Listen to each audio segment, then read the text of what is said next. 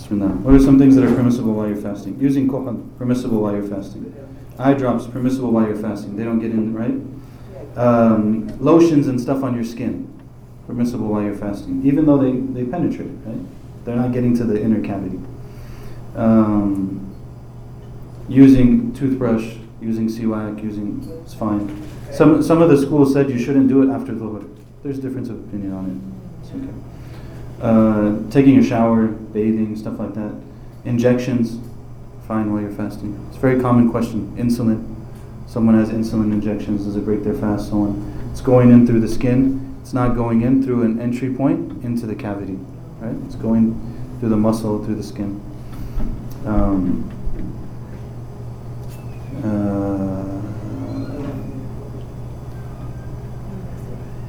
uh, one of them that came up last year was what about the, the COVID test that goes like super high in your nose? doesn't break your fast or not? Doesn't break your fast. But uh, it does not. Does not.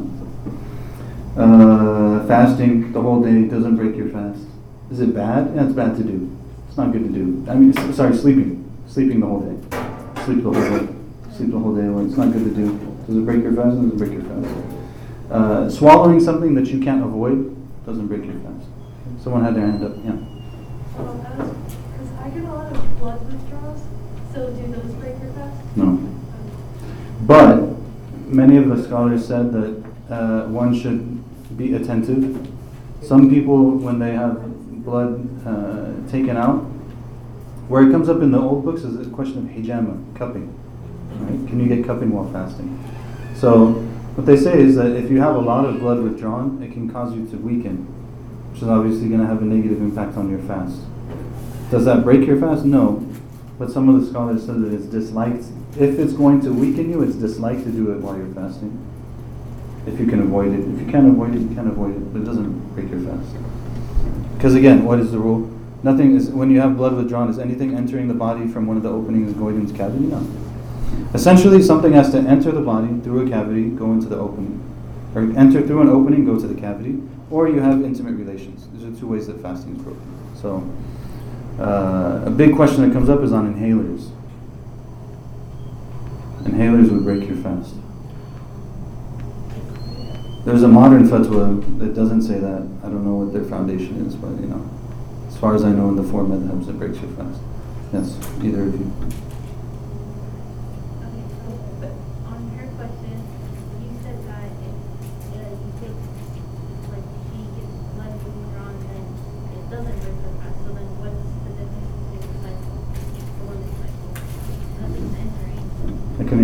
What's the difference between what? A woman's cycle, like nothing's entering, it's just oh. leaving. So why does she, like, mm. she can't fast during that? Mm.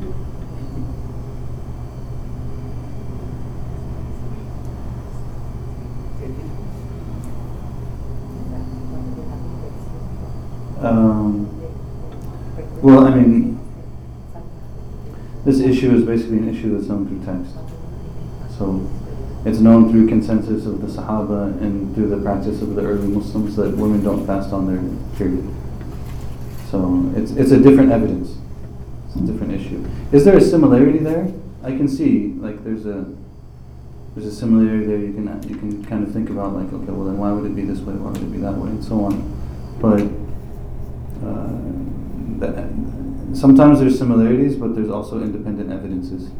So in this case, there's independent evidence on cupping. There's independent evidence on a woman fasting while on her cycle. Um, so it will be separate. Some of these things are. Uh, is I think it's important, uh, especially on some of the women's issues that, that get kind of thorny in our environment, is that a lot of things we can kind of like think about wisdoms, we can guess certain things, but some things we know like this is a rule of worship. That's what it is. You know. So yeah, I won't say what I was saying. Yes. I do IV, vitamin IV every month. It's not breaking. No. Vitamin uh, IV doesn't break your fast actually, interestingly. Even though there's a level of nourishment in it but it hasn't entered the cavity, like your digestive cavity. And then they give me the vitamin D for shot. Is that fine too? Vi- Give me shot for vitamin D. That's fine. Yeah. yeah. Someone else had something? We got into question and answer early. Go ahead. That's fine. Um, for the inhalers, what happens if you get like an asthma attack and then you're in the middle of fasting? I can't control those. Then you take the inhaler Like you, you make it up after. you make it up later. Oh. Yeah. And if you and if you're and if it's such a case that pretty much like the person ends up having to do that every day and they're not going to be able like as far as they understand and their experience and their practice they're probably not going to be able to fast because of that then they just can't fast they uh, they would pay fidya and like same thing Inhale is air, no? It's not the wet. It's not gonna make you wet. It's air. but it has substance it has substance to it uh, same argument can be made for smoking You're taking an air, but that air has substance to it. Even they say, for example, when you burn like uh, incense or bukhur in your house and stuff, when you're fasting, you have to be careful. There's a difference between what's the smoke, when you can physically see the smoke, you cannot inhale this. But when it diffuses into the air, it's different. Even some of the scholars said this about steam and showers. but don't go overboard. To, to scented candles. Usually you can't see it, right? Scented candles. You can smell it, but you can't physically, you can't see like a substance to it, right? Uh, so it's probably okay. Again, you know, we should pay attention enough but not too much. Uh, we don't want it to get too much. Uh, does kissing break your fast? No. But kissing breaks your fast if you swallow something. It's very, blunt because some people read this and they're like, oh, then you can kiss. Well, like, no, if you're kissing in a way that you're swallowing the other person's saliva, forgive me, then that would break your fast. But if you're kissing like someone's cheek, you're kissing whatever, you get the point. Um, hmm, and I have a lot of this is- uh, I was- was it- forget that. It's- It's okay. We already covered that. We already covered that. Uh, see, they put it here. شم ما لا يأمن أن تجذبه أنفاسه إلى حلقه كمسحوق المسك والبخور وما شابه. Just breathing in something that you're you're not sure if it's going to reach your internal cavity or not because it has that. This is disliked to do.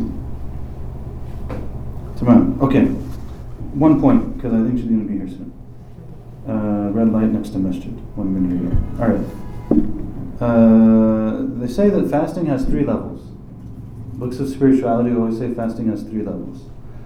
Generally, they use this three level breakdown. There's what the awam do, there's what the khawas do, and there's what the khawas and khawas do. The regular person, the elect, and the elect of the elect. What does the regular person do? The regular person just doesn't eat, doesn't drink, doesn't have relations. That's their fast.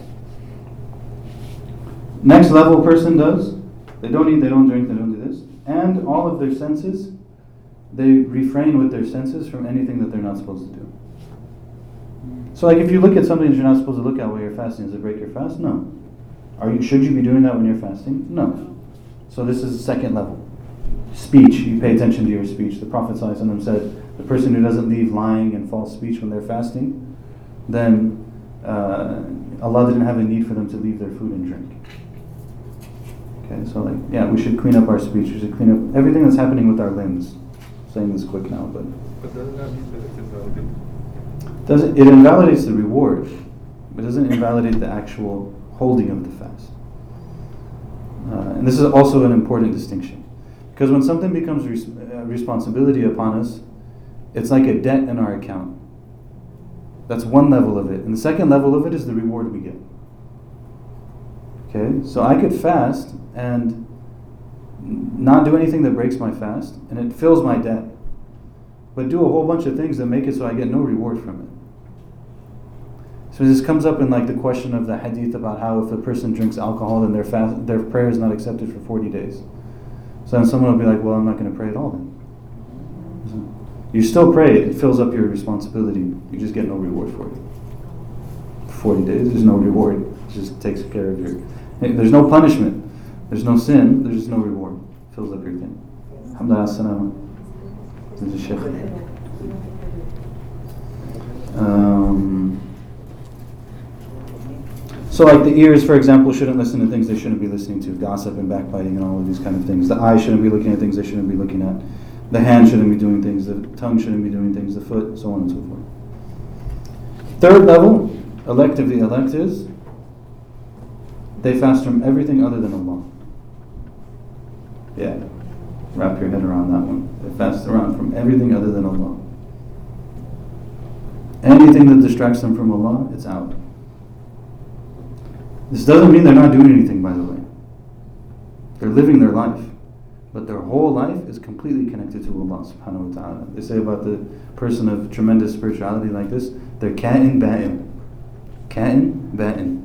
They're present and absent at the same time. And they're completely present in everything they're doing, they fulfill all of their responsibilities, and with all of that, they're completely not present because they're with Allah. This is the third level of fasting. Everything's gone. Yeah. It's pretty amazing to like just think of it. SubhanAllah. They're like, I wish I could do that for three minutes. Uh, Okay. I didn't paste this very well. I'm just going to mention these things and that's it. What are acts of worship that are extra recommended in the month of Ramadan? Number one, to study the Quran. Study the Quran. Prophet Sayyidina Jibreel studied the Quran with the Prophet every Ramadan. Number two is to pray Taraweeh. Pray Taraweeh.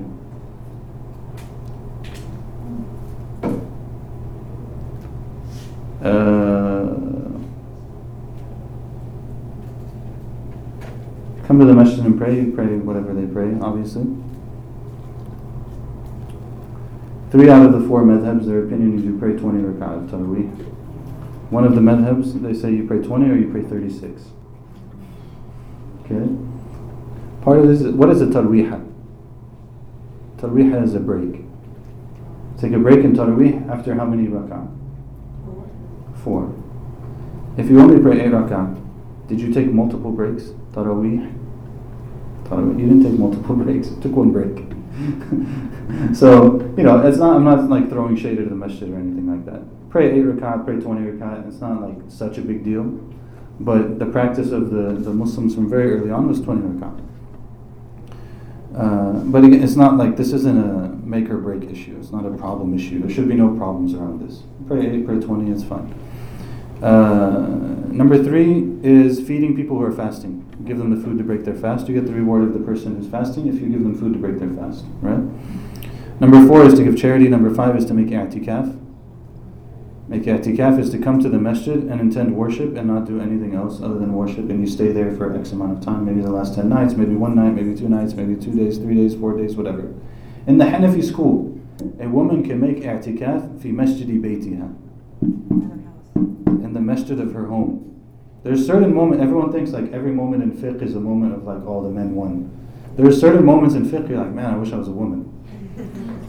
In your home, there, it's good to have a place that you pray in your home. This is a place that you pray. If you have a place like that, that you pray in your home, and you're a woman, you can make i'tikaf in that place. I'tikaf doesn't have to be three days, four days, it can be three hours. You can go sit in that place, make the intention, I'm making i'tikaf here for Allah, and I'm going to worship, and I'm going to do this and that, and you're fine. Women can do that, men cannot. Men can only make i'tikaf in the masjid. Number six is that you pray in the night. Obviously, extra recommended in, in Ramadan. Number seven is to make umrah. Prophet ﷺ said to make umrah in Ramadan. Making umrah in Ramadan is like making hajj in terms of its reward. Doesn't fulfill your hajj in terms of its reward. And number eight is to do extra, as many extra good deeds as you possibly can. Do as many extra good deeds as you possibly can. هذا وصلى الله وسلم على سيدنا محمد وعلى آله وصحبه وسلم. سبحانك اللهم وبحمدك نشهد أن لا إله إلا أنت نستغفرك ونتوب إليك. والعصر إن الإنسان لفي خسر إلا الذين آمنوا وعملوا الصالحات. وتواصوا بالحق.